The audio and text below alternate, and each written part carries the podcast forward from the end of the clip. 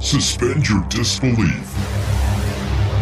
Let yourself be led down a path into the world of the paranormal, where ghosts, shadow people, cryptids, aliens, and all things supernatural dominate. Immerse yourself in a dimension of ominous trepidation with your hosts, Dan, Danny, and Rachel. Welcome to the Phantom Faction Podcast. Welcome to this edition of the Phantom Faction Podcast. I'm Dan. And I'm Rachel. And it's just the two of us tonight. It felt weird saying that because that's always Danny doing the intro. Uh, I should have come up with something, you know, a little different, I think, but uh, you know, maybe we should have like a marching band and cymbals crashing and and all that sort of thing. But Rachel, what's going on with you? Anything uh, paranormal this week?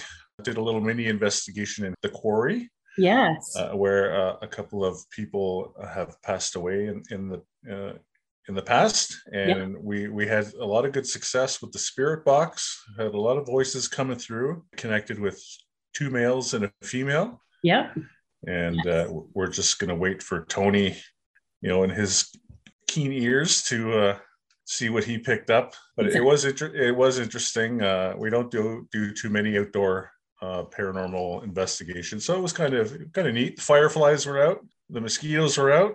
Oh and, yeah. And the crazy homeless guy that lives in the bush back there he yep. wasn't out so that's good yep. and the other thing we we didn't see was any mysterious mists back Uh-oh. there did did we no no and uh that brings us to our guest tonight all the way from episode 114 mr travis watson uh, author of phantom black dogs joins us once again he has two books out uh, he's been a busy guy and he has a book that we're going to focus on mainly tonight called Mysteries in the Mist. And uh, Travis, I will let you take it away and tell us what that's all about. First of all, thank you for bringing me on to the show again. I always appreciate the opportunity to come and, and speak to people's listeners because it, this is one of the fun parts of my job. you know, I love the opportunity to you know get to sit down with people who are you know into various uh, aspects of the paranormal and uh, and and chat with them about some of the crazy stuff I've discovered in my research. Um, so, Mysteries in the Mist was a um, product of a number of, of different feeds in my life, personal and professional. Um, I had had a discussion with another podcaster about uh, various signs that you might see around a, a, paranormal incursion. You know, and you get things like uh, Jenny Randles' Oz effect, where you get that, uh, you know, person has a feeling something's going on. Um, you get the silence. I call it the silence. You know, where everything just gets totally quiet, and then you get some form of time distortion. Um, this particular individual was talking about uh, anomalous lights being associated with a lot of paranormal incursions, some other things. And I was thinking, we were talking about the Phantom Black Dog book that you mentioned earlier, Phantom Black Dogs, Walkers of the Liminal Way. And it occurred to me that there are several stories in that book about uh, black dogs, you know, seeming to manifest from the fog. And uh, so I got thinking about that, and I wondered to myself, I wonder if maybe you know fogs and mist could be a sign of paranormal incursion. Um, I had had a friend when I was much younger, back in my 20s, many, many, many moons ago, um, who'd had a, a, strange experience with a mirror and fogging up of a mirror and actually feeling attracted into the mirror. Who told the story that, uh, you know, told me the story later, and it really uh, changed his attitudes about some things and got him not doing some of the things he had been doing. I'll just put it that way. And as I said, I had encountered some of these mist phenomena in, uh, in Phantom Black Dog research. So I decided that once I got done with the research for Phantom Black Dogs, I was going to look into this. Oh my goodness. Did I fall down a rabbit hole? Um, as it turns out, almost any aspect of the paranormal you, ca- you care to name has some uh, some relationship to uh, fogs and mists. Now, in some circumstances, it seems that those things are naturally occurring, and that you know whatever this uh, being or creature or whatever might be, you know, is, is simply appearing out of fog. Um, for instance, uh, there's several dog man or man wolf encounters that occur where there is a, a, fog and, and this creature comes out of the fog. But then you go to the complete opposite end of the spectrum where the fog or the mist, the cloud is actually the aspect of the paranormal, where you get strange effects happening as a result of contact with these clouds. Um, and the thing that I've been stressing to people over and over and over again throughout all the podcasts that I've done for this show is if you, as an investigator, come into contact with a cloud that is an unnatural color, be forewarned, you know, that those things are associated with paranormal phenomena of varying sorts, including up to and including teleportation. Um, and so, you know, be careful, folks. You know, don't just go wandering into one of these things because you don't know where you're going to end up. And, and I mean that in all seriousness because we have stories in the book about people who drive into one of these things and literally end up thousands of kilometers away. Um, so, you know, if you if you encounter a cloud that's got a funny color to it, probably better to just back off and observe because um, you don't know where you might end up. that that sure beats uh, gas prices, though yeah, yeah, yeah, that's oh. true. I mean, if you want to to transport yourself from Argentina to Mexico, then go find yourself a, a bizarre colored cloud and drive into it, and you might get lucky. Yeah, as long as you end up somewhere nice, right? Tropical. I don't think I have a problem with that. Yeah, well, I mean, in one of the cases that that happened, though, the individual was so shaken by it that, um, you know, he had some some serious uh, uh, you know mental psychological effects to it. Later ended up coming down with uh, cancer and there's no way of knowing whether that's related to the to the experience or not but eventually ended up taking his own life. So i mean one of the things that you find as you do research in these things is that encounters with these phenomena often you know alter people's uh, perceptions and way of looking at life um, in a profound way, sometimes in a good way, and sometimes in a traumatic, uh, you know, PTSD sort of way. So, um, you know, I, I, having read some of these stories, I like I said, I'm I'm always I, I'm I, I would prefer to see people err on the side of caution. now, in your research for the book, uh, did you actually have any, like you said, you know when you're looking at these stories and and possibly this gentleman from Argentina, you know, ending up in Mexico, uh, might be something that's been told and retold. Did you reach out to people and say, "Hey, if you have any encounters, let me know"? Did you get any like real firsthand, one-on-one stories about uh, these mists? I haven't yet. Um, okay. I have. I have put out some.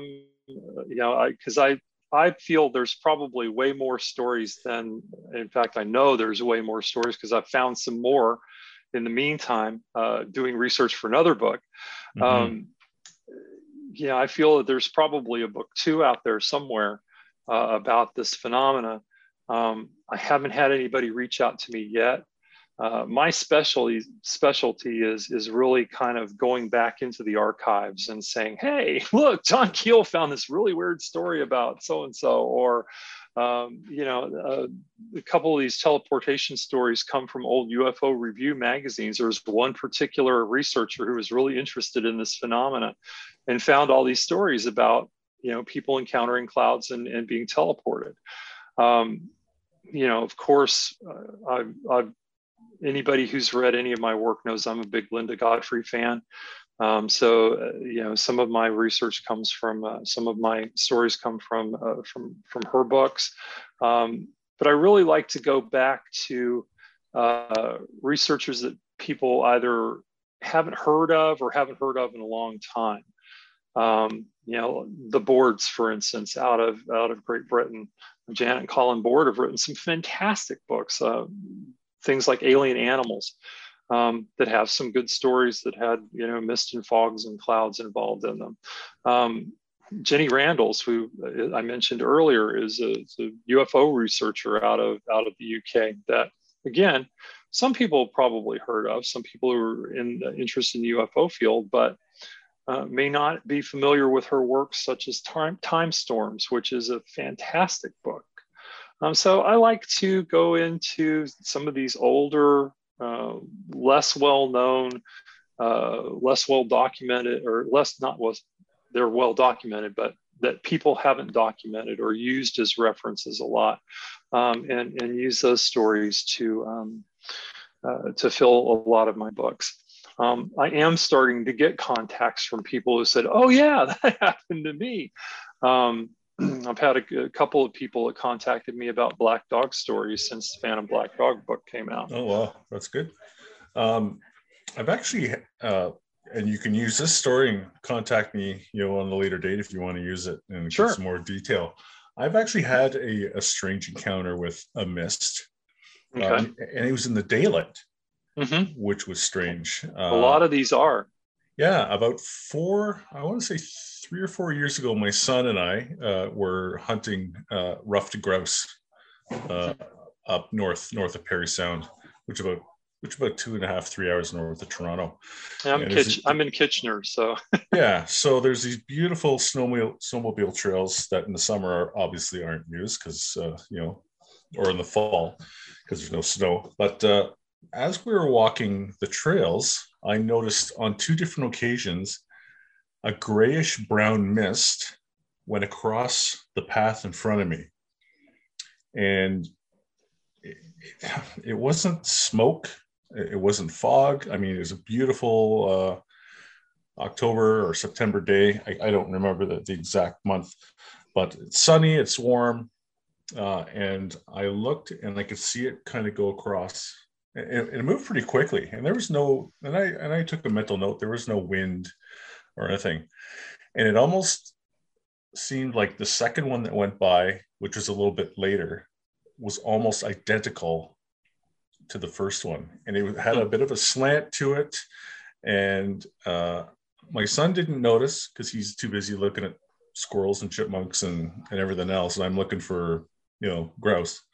And uh, yeah, it was such a weird thing. And I kind of like, at first, I don't know, it, was something I kind of kept to myself for quite a while because I didn't really know what to make of it. And and uh, because it was in the daytime and you know and then your you know your head starts to go down that rabbit hole of oh Mhm. maybe it maybe it's a, a sasquatch that's cloaked or maybe or maybe it's a uh, uh, a forest elemental that's crossing your path or something else but it, it almost seemed like it had like a uh, an intelligence to it okay. and it wasn't just like a random thing and I, So- I think i think it wanted me to see it Uh-huh. you know so yeah That's it was really so often the case with the whatever the intelligence is behind these these paranormal phenomena. It seems like it wants you to see whatever it is. Mhm. Um, so, did this mist have a shape? It kind of looked it kind of looked like it had a, a humanoid type shape to it like from Okay. from the ribs up Okay. and, and that was the other thing i was like well maybe my eyes are playing tricks on me and you know you're always uh you're always sorry rachel are you seeing things moving around your dining room No. No i saw you i saw you darting your head around earlier. If you listen to enough of our podcasts we get stuff happen all the time. We get all sorts of stuff so. If I recall, the last time we talked, we had uh, had some some technical issues when we started uh, discussing UFOs. oh that's Um, right. I fully expect that uh, things will sometimes go wonky because you know we deal in strange stuff. Uh, getting getting back to, on track here um you mentioned before about time distortions with and associated with the mists. Is this uh is there one thing that that seems to be prevalent in most uh, encounters? Well, um, what I was talking about was um, Jenny Randles' Oz effect, and one of the Right. things that she notes a lot in in UFO cases, because that was specifically what she was talking about, is is that time distortion, missing time, or you know, time seemed to pass quicker, time seems to pass slower, uh, that kind of thing. Um, not everybody who comes in contact with one of these myths has a time distortion uh, issue, uh, but a lot of them do. A lot of people do have uh, sort of the Oz effect thing that happens where they either come up missing time, time moves more quickly, time moves more slowly. Um, yeah, there's a, a great story in the fairy section of the book. Um, two young ladies are uh, going camping in a, and this was this actually took place in Canada too. Um, trying to remember uh, Nova Scotia or New Brunswick, some, somewhere like that. I, I, don't recall the exact part, but they'd gone camping with their parents.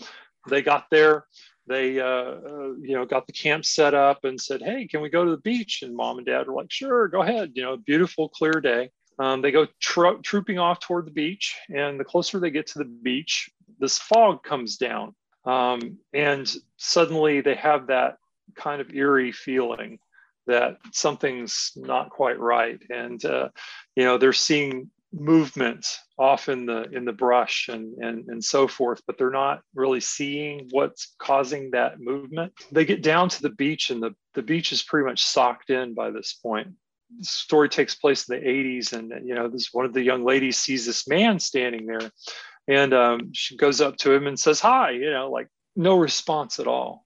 The individual just stares at her at which point she really starts to get the creeps and decides that she and her sister need to get out of there. So they exit the beach and they take this path and it's a classic example of being fairy led they just have no idea where they are they wander for you know for a period of time and eventually come out on a road that the, uh, the, the sister says, "Oh, I know, I know this place. This, if we go this way, we'll get back to the campsite." They get back to the campsite, and their perception of time is that they've been gone for about an hour. Their parents are freaking out because they have been gone for an hour and they could, or for five hours, and they couldn't find them at all. Nowhere. The mother has gone up and down the trail to the beach a number of times and didn't see them.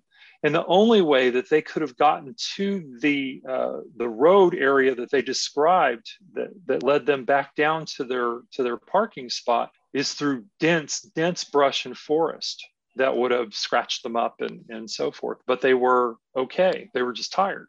Um, so, you know, again, you have that fog, you have the whole uh, misperception of time, you know, you have a possible fairy being. Why that particular place, who knows? Except that all along the Atlantic coast there, particularly in Newfoundland and, and uh, Nova Scotia and so forth, there's uh, you know in, really intense fairy lore there. Um, so one wonders if the, the the folks that came over from the old world didn't bring their their fae folk with them. yeah, New, Newfoundland has a, a, yeah, yeah. quite a culture of fairies as well. Yeah, New, Newfoundland and Nova Scotia both. Um, in fact, uh, one of the the things that I for the Canadian Monsters and Mysteries book that I just released, I did a do a section on fairies because fairies are kind of my jam. I love that stuff. I have a whole chapter that's uh, mostly devoted to uh, uh, Barbara Rieti wrote a, a, doctoral dissertation on fairy lore in Newfoundland um, and talk about some of the stuff that she discovered interviewing, you know, uh, interviewing uh, people in, in Newfoundland and uh, talking to them about their fairy encounters, the stories that they had of the fairy and so forth. There's really interesting stuff in there. A lot of times, you know, the stories you read about mist showing up or a fog it's described or as a cloud even uh, a lot of them are associated with ufos uh, mm-hmm. the, bermuda triangle you've heard a lot of reports oh, yeah. where, where this fog forms uh, you've had these ghost ships that come out of the mm-hmm. fog uh, i believe there's one out in nova scotia or new brunswick mm-hmm. somewhere that uh, yeah. will ap- appear out of a uh, out of a mist and it's a full apparition hundreds of people have seen it over the years yeah and you know it's the, the rabbit holes just go mm-hmm. on and on and on and it's like it's almost like a, portal mm-hmm. or a, or a tear in the in the fabric of of whatever and and this mist appears and ufos appear uh, uh, ghosts appear uh, the, the, the the phantom black dogs you, you know you name fairies you name it so there must be there must be some uh, defining correlation somewhere between all of it. Yeah, you know? I mean, as I said, um, I think that some of the fogs that we see in some of these stories are just that they're fog. You know, it, it happened to be, you know, it was a dark sure. and stormy night, basically. Yeah, and especially um, if they come if they come from the UK, right? Because they, yeah, they yeah. do they do get that kind of weather. But um, that you know, in a significant number of the cases that I talk about in the book, you know, you're talking about UFOs. There's the question of is the UFO coming out of the fog or is the UFO creating the fog? Um, great story out of Australia. Young lady is uh, vacationing on the seashore on a, a, in a house that overlooks the sea. So she's looking down at the sea. She notices this beautiful pink cloud off in the off on the horizon. She makes a note of it, kind of make, makes a mental note of it, and she looks about somewhere between 15 and 30 minutes later, and the cloud is closer to her, and she sees a structured craft sitting on top of the cloud. you know, your classic flying saucer type uh, type of uh, craft. Um, and as she watches, this thing comes up to the to the shore, and the cloud dissipates. And then this this UFO sits down, sets down, and these humanoid creatures get out, little short humanoid creatures, right? And uh, they're looking off at the ocean. And as they look off, uh, they're sending some kind of a signal, apparently. Uh, I don't remember whether it was a flare. It seems like it was a flare, something along that line. And they see off, she sees off in the distance uh, something, you know, rise up a little bit out of the sea and, and signal back. You know, and then these humanoids treat back, back into their little, you know, cloud covered, you know, saucer and fly off toward this this thing, uh, toward, toward this other craft that whatever it was out in the ocean, which always makes me wonder. It's like, okay, if we're talking about advanced technological civilizations that are bridging light years worth of space to get here, why the hell can't they find each other once they get here?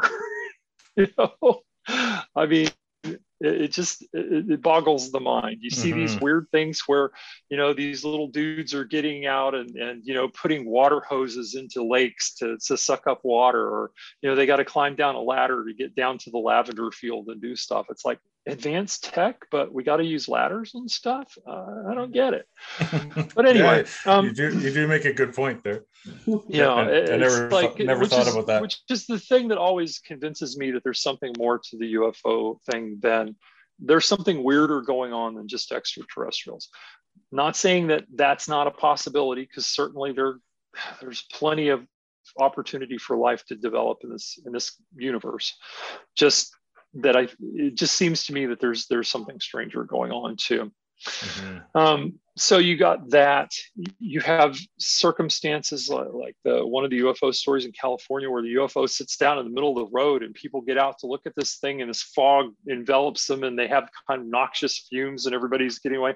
It's almost like the UFO is using chemical uh, agents to keep people away from the craft. A lot of these fogs are either natural or you get this sort of circumstance where it's almost like it's a, a, a something that they're that whatever it is, UFOs or phantom black dogs or whatever, using for cover. Um, and then you get the really weird ones where you get portal phenomena. Um, and then the question is okay, is the cloud the portal? Or is the portal opening and the cloud stuff is coming out from wherever the portal leads to? you know, which is a whole other thing to, to, to think about. Um, and you know, I don't have answers to those questions.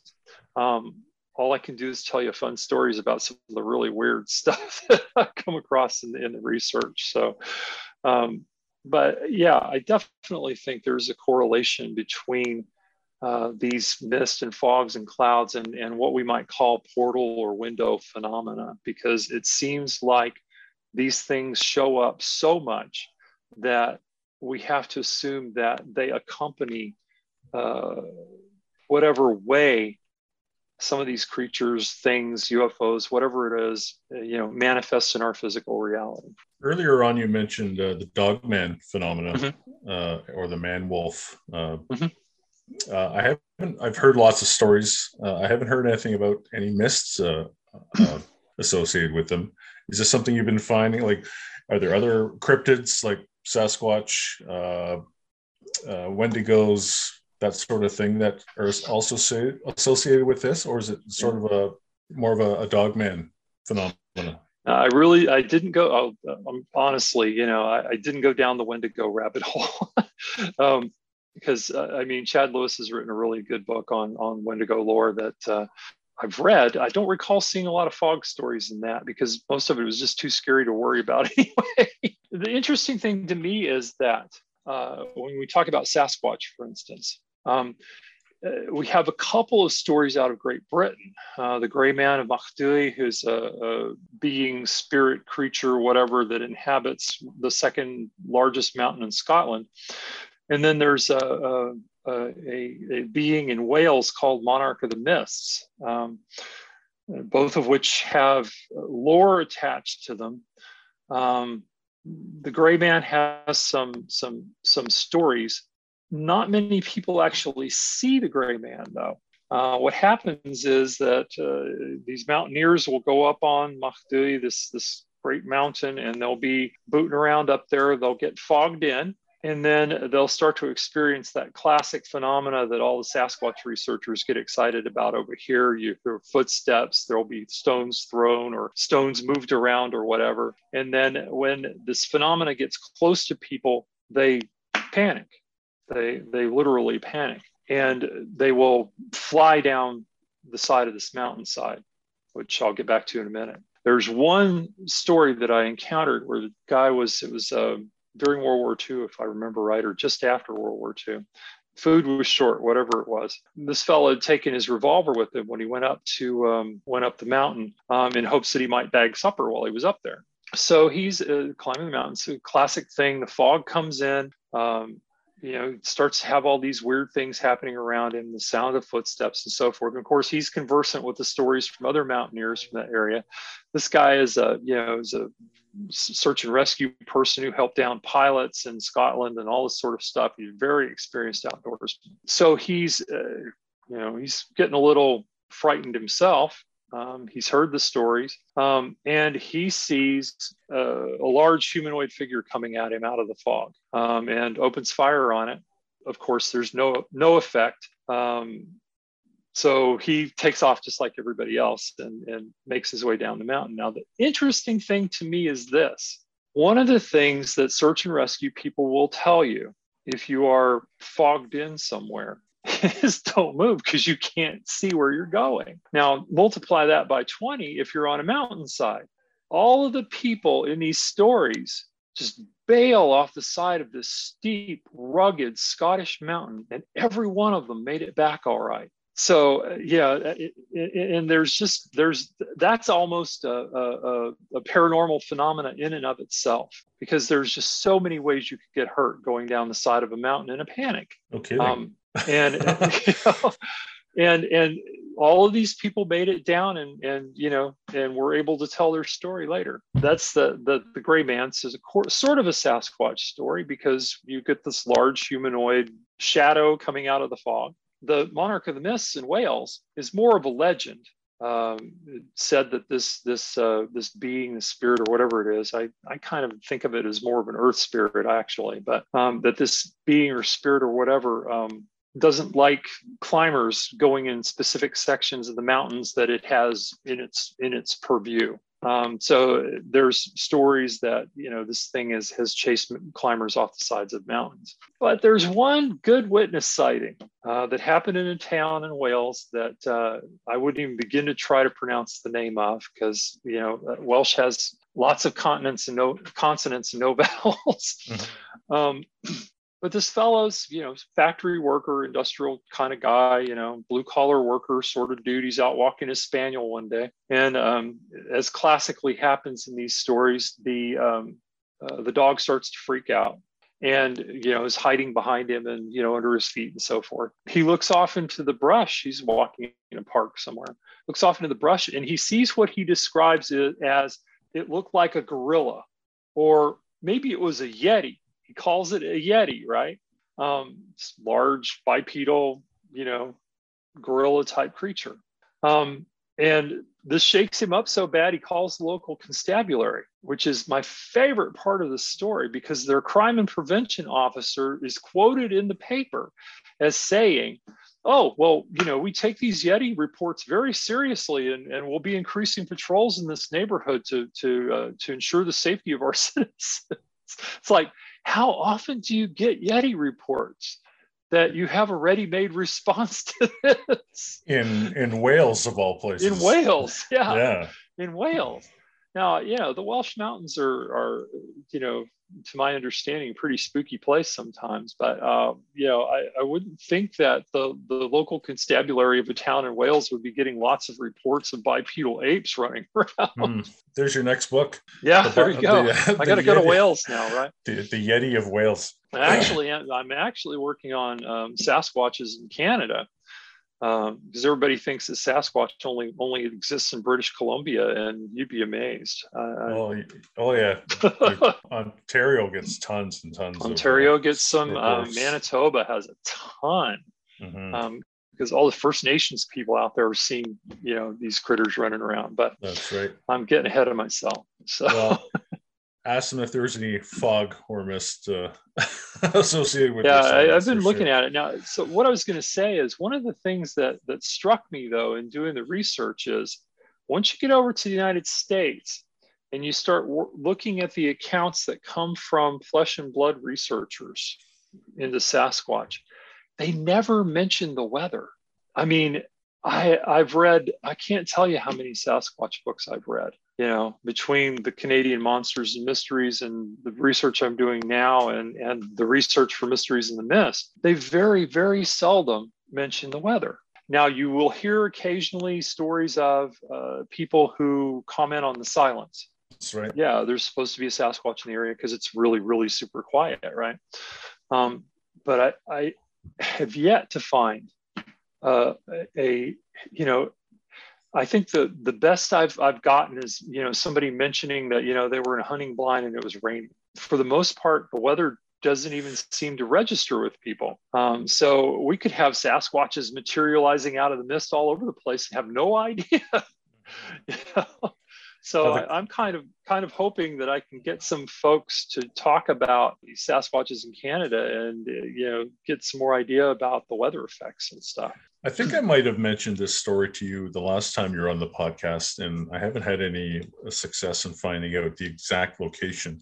But uh, it is a cryptid story, and it is associated with mist. Uh, and it happened in, du- in Dufferin County, which isn't too far from here. It's about 20 minutes away. And uh, I won't say who told me the story, but it, because of their profession, uh, they're, it's a police officer Yeah, who, who came across this. Uh, cops have great stories. Oh yeah, but they're but they can't tell them unfortunately. yeah, if you can't, if you can get them to talk though, yeah. if you, you If you get them around the camp, off- yeah, you get them around the campfire with, with a couple of beers in them, Yep. and they'll start singing. yep, yep.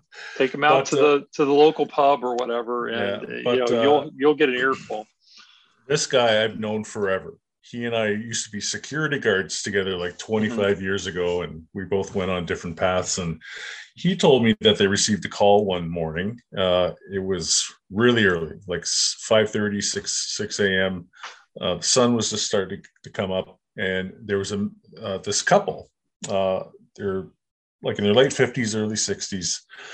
Uh, both of them get up at the same time, making their coffee, getting their breakfast ready, and they're both looking out the back window, Mhm. uh, which is you know the kitchen, the window above the sink. And I guess they have uh, a pretty good property where you know there, it's like acreage behind them, and then there's uh, a forested area. And they both described these humanoid figures. Uh, have you ever seen the movie The Dark Crystal?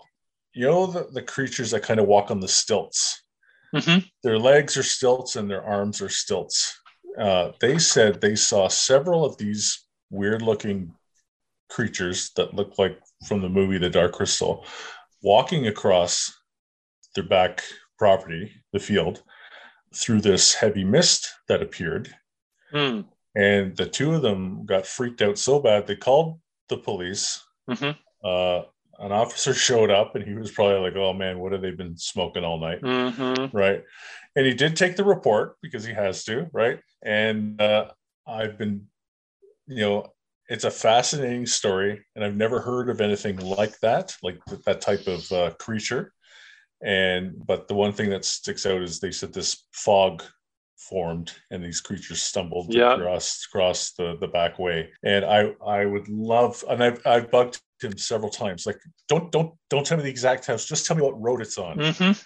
and I'll you know I just want to drive by there. yeah, try to use my intuition and knock on a few doors and say, "Hey, you Yeah. ever seen anything weird in your backyard?" But but uh, it's such a cool story, and uh, and he's and he said uh, you know, it's a very normal couple, you know, white collar, you know, not the type of people that you would expect to, uh, Mhm. you know, make have up a have a story like vision of weird things in their backyard. Yes, Yeah. and uh, but but the fog certainly stood out. Yeah, well, in the Canadian Monsters and Mysteries book, I have a chapter about white humanoids that um, it's probably not the same critter, but you know, you get these tall, thin, white, weird things running around in Canada too. Um, Right. So, um, yeah, I, I mean, one of the things I discovered because I, you know, I moved to Kitchener in 2020, I guess, um, right in the middle of the pandemic, of course. Um, but being the person I am, I had to to find out if uh, you know you know what kind of weirdness there was up here, um, and that's what sent me down the rabbit hole that produced Monsters and Mysteries, Canadian Monsters and Mysteries. So uh, yeah, there's there's definitely some interesting stuff up here. Yeah, I mean, talking about police officers, I mean, I have a poltergeist story from when I was a security guard many moons ago um, that I never was able to explain. Uh, we uh, my my partner and I were on duty shortly before Christmas. So the hotel was that I was working in uh, was deserted. Um, there was very few guests in the hotel. Um, we got a noise complaint from a floor, uh, 14th floor, I think. Uh, been a long time. I was in my 20s then too. Partner and I responded up there, and and the guy says, "I don't. You guys got construction going on? What the hell, right?" It's like because there's this banging noise on my walls. And we're like, okay, dude's been smoking crack because there's nothing going on in the hotel. It's dead as a doorstop, right? There's nothing going anywhere. We're standing in the room when all of a sudden we hear this bam, bam, bam on the wall uh, next to his bed. I was like, son of a gun. We searched the rooms next to him.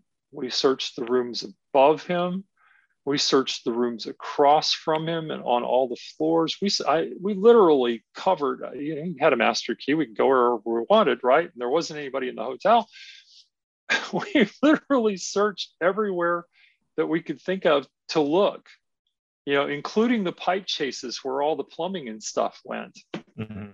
And the the the the knocking would go from one place to another. You know, we'd be in one room and it would go to another room and then we'd go to that room and we'd go and it would go upstairs and we think we were going to get smart and leave one of us in one place and one of us in the other place and go someplace else entirely never did figure out what caused it um, as far as i'm concerned it was just one of those unsolved mysteries like you know the ghost in the ballroom and uh, which was a that wasn't a first-hand thing that was a second-hand thing from another officer but yeah there we were we were chasing this thing all over the place for probably an hour before before it subsided and we didn't have any more complaints after that.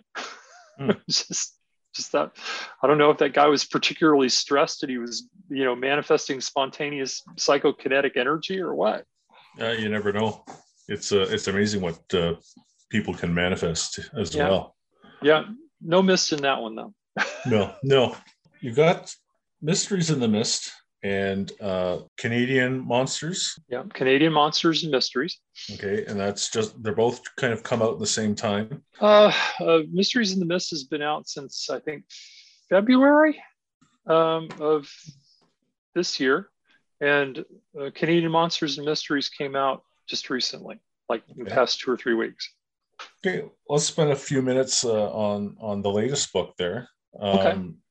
And we'll probably get you back for a more in-depth uh, conversation uh, because I love my cryptids as well. Oh, Uh, you know, it's such Well- a it's such a fascinating topic. You know, ghosts kind of get dry after a while. I'm not even a big UF, UFO fan, but I do love my monsters. monsters are great. Yeah. Monsters are the bomb. Uh, yeah, I, I could read monster lore all day long. Is there anything specific to Canada uh, that you've discovered uh, in the way of our cryptids that really made you go, "Oh, what what the heck is going on here?" So, uh, I'll ask you: Have you ever heard of a guy named John Warms? No. Okay.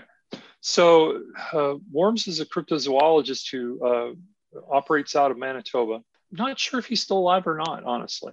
Um, but um, he wrote a book called Strange Creatures Seldom Seen. That if you want to get like a overview of just really weird stuff in, in the Manitoba area, um, for amongst the First Nations people in Manitoba. Uh, this is the book to read. Um, and you can only get it. Uh, it's basically he sells it through his uh, website. Okay. Um, you know, I got a PDF version of it so I could use it for research for the book. Um, my favorite, my absolute favorite thing in this, and it's just because it's so weird. Originally got into all of this because he was exploring these uh, tunnels that were appearing in First Na- on, on First Nations land. And they were, you know, three feet in diameter, smooth sided, you know, and traveled for some distance, you know, into the ground and then would come back out someplace else. So he's talking to the, apparently he has good contacts within the, the, the indigenous people in the area. Um, he's talking to some people. He says, what is making these tunnels? Because they had they had uh, ruled out you know natural causes of various sorts, um, you know man-made drilling and that kind of stuff. And the native people told him flat out, "Oh, it's the giant snakes." He's like, "What?" It's like, yeah, the giant snakes crawl in there and hibernate in the winter. And they're very blasé about it. It's like, you know, of course, we have giant snakes in Canada. You know, now if you talk to herpetologists, who are the people who are supposed to know about these things, they'll tell you that there's no snake in Canada, but Canada longer than maybe three or four feet, right? Even that's pushing it. And that's big. That's a, Yeah. that's a gigundous snake. Yeah, that's we're talking for- snakes for that are 20 feet. We're talking snakes that are Titanoboa size, you know, the 20 feet plus. And the natives are very blasé. Oh yeah, they have these giant snakes and they live in these in these tunnels. He said, Well, how did the tunnels get there in the first place? Well, you know, the giant beavers dig them. what? He's like, You have got to be kidding. They are not kidding. There are a number of reports in this book of people who've encountered beavers the size of bears, black bears, big Wow. black bears. Um, and so much, you know, and, and again, very blasé. It's like, oh yeah, you know, there's these giant beavers. If you go out this way, you know, you'll find lodges that they're that are the size of human houses. And there's a picture in the book of him standing. There, somebody's actually made a statue of one of these things, right? Um, there's a book picture of him in, in the book standing next to the statue, and it comes up, you know, the beaver sitting up on its hind legs on its, you know, big giant tail, and it comes up to his shoulder, right? He's like, I, yeah, and there are tons of these stories uh, from various people throughout various First Nations community in Manitoba. You know, people who hunt and fish and trap, not just you know to supplement their income, to, but to feed their families. Right? They know the wildlife in that area, and they're telling John Warms there's giant beavers out there, and you know they, you know, they're they're rare, but you you see them sometimes. You know, Warms has collected all of these stories, and finally one day he he says, "Okay, uh, just on a lark, basically." He says, "I'm going to go camp out next to a river where there's been a recent sighting and see if I can see a giant beaver." Son of a gun, if he didn't see one, he has a, a sighting report in the book where he saw one of these big beavers that was, you know, seven or eight something feet long and, you know, had a head the size of a football. and he's like, I couldn't believe it. You know, it just it, just dumbfounded him completely because he he wasn't sure what to make of these reports. But after seeing these things, it made perfect sense to him. The beavers were digging the holes and the snakes were smoothing them out.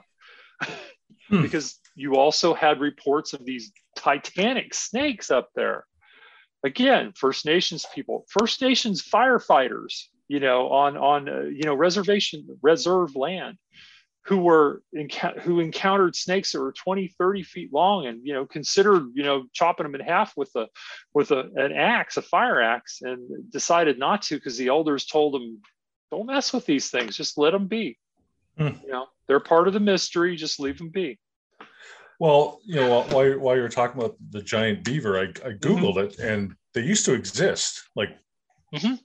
like during the yeah woolly it's man. during- Castorides ohioensis or something like that yeah, during and yeah, uh, there was actually a species of giant beaver um, that that existed. Uh, you know, and it's entirely possible that there's a relic population of the damn things up in Manitoba. Who Um, knows? you know, other, otherwise they're they're you know we have like a. Did you ever watch the BBC show Primeval? No. Okay, so the show about uh, they had these things they called anomalies. They were basically portals that would open up and these prehistoric creatures would come out, right? Um, and they were chasing them around trying to get them back into the into the portal. It was a, it was a fun show, but um, you know, I mean, the other possibility is you have portals or anomalies of some kind, some time distortion opening and letting these creatures in, Mm-hmm. um, and then maybe back out again. Who knows? Yeah, um, for sure. So, so, but yeah, yeah, there actually is a species of giant beaver, and, and they're relatively recent. If I, if I'm remembering my facts right, they they've only been extinct for you know ten thousand years or something like that. Yeah, like like around the woolly mammoth Mhm. times. You know. Yeah. Yeah. So, you know, and and Canada has one of the has I guess the largest uh, Lazarus species in in the Americas. Um, it's called the wood bison. Um, they the wood bison was believed to this is the largest land animal in North America. Okay, I mean moose are taller, but bison are heavier. So these creatures were believed to be extinct by the early 1900s um, due to brucellosis and uh, overhunting, of course. Um, 1957, an Alberta forestry officer is flying in an airplane uh, over a remote region of, of, uh, of Alberta and spots a herd of about 200 of these things tromping through the forest. Yeah, they're supposed to be extinct. Hmm. So if we can hide wood bison in the forests of Canada, I think we can hide pretty much anything. No kidding. No kidding. Rachel, anything to share with uh, Mr. Watson? I was I was I was sitting here listening. I'm looking at your space, Travis, and it's like Mhm. your room is packed full. You've got a lot of spirits with you. Uh, that's not surprising. oh, so drained. And I just I'm just sitting here and I just feel like all my energy is being sucked out of me. So I'm like, wow, you have a lot of activity around you. Ah, well, I mean, I, as part of my spiritual practice, you know, um, make friends with my with my local spirits. So uh, it doesn't bother me, like I said. Um, uh, I certainly don't mean to to you know create a, a, a negative situation, but you know, to me, it's perfectly natural. You you welcome it, right? Mm-hmm. Yeah, I, I mean, on the one hand, I love talking about all this stuff and and you know theorizing about it, and it could be this and it could be that. But I mean, more than anything, I I enjoy the mystery of it. I like the fact that there are some things that science just can't explain. Exactly. To me, that's fun. you know? And, and you know what? If we could explain everything, where would the Mhm. where would the you know Yeah. where would where would the fun be then? Yeah, right? I think we'd invent things.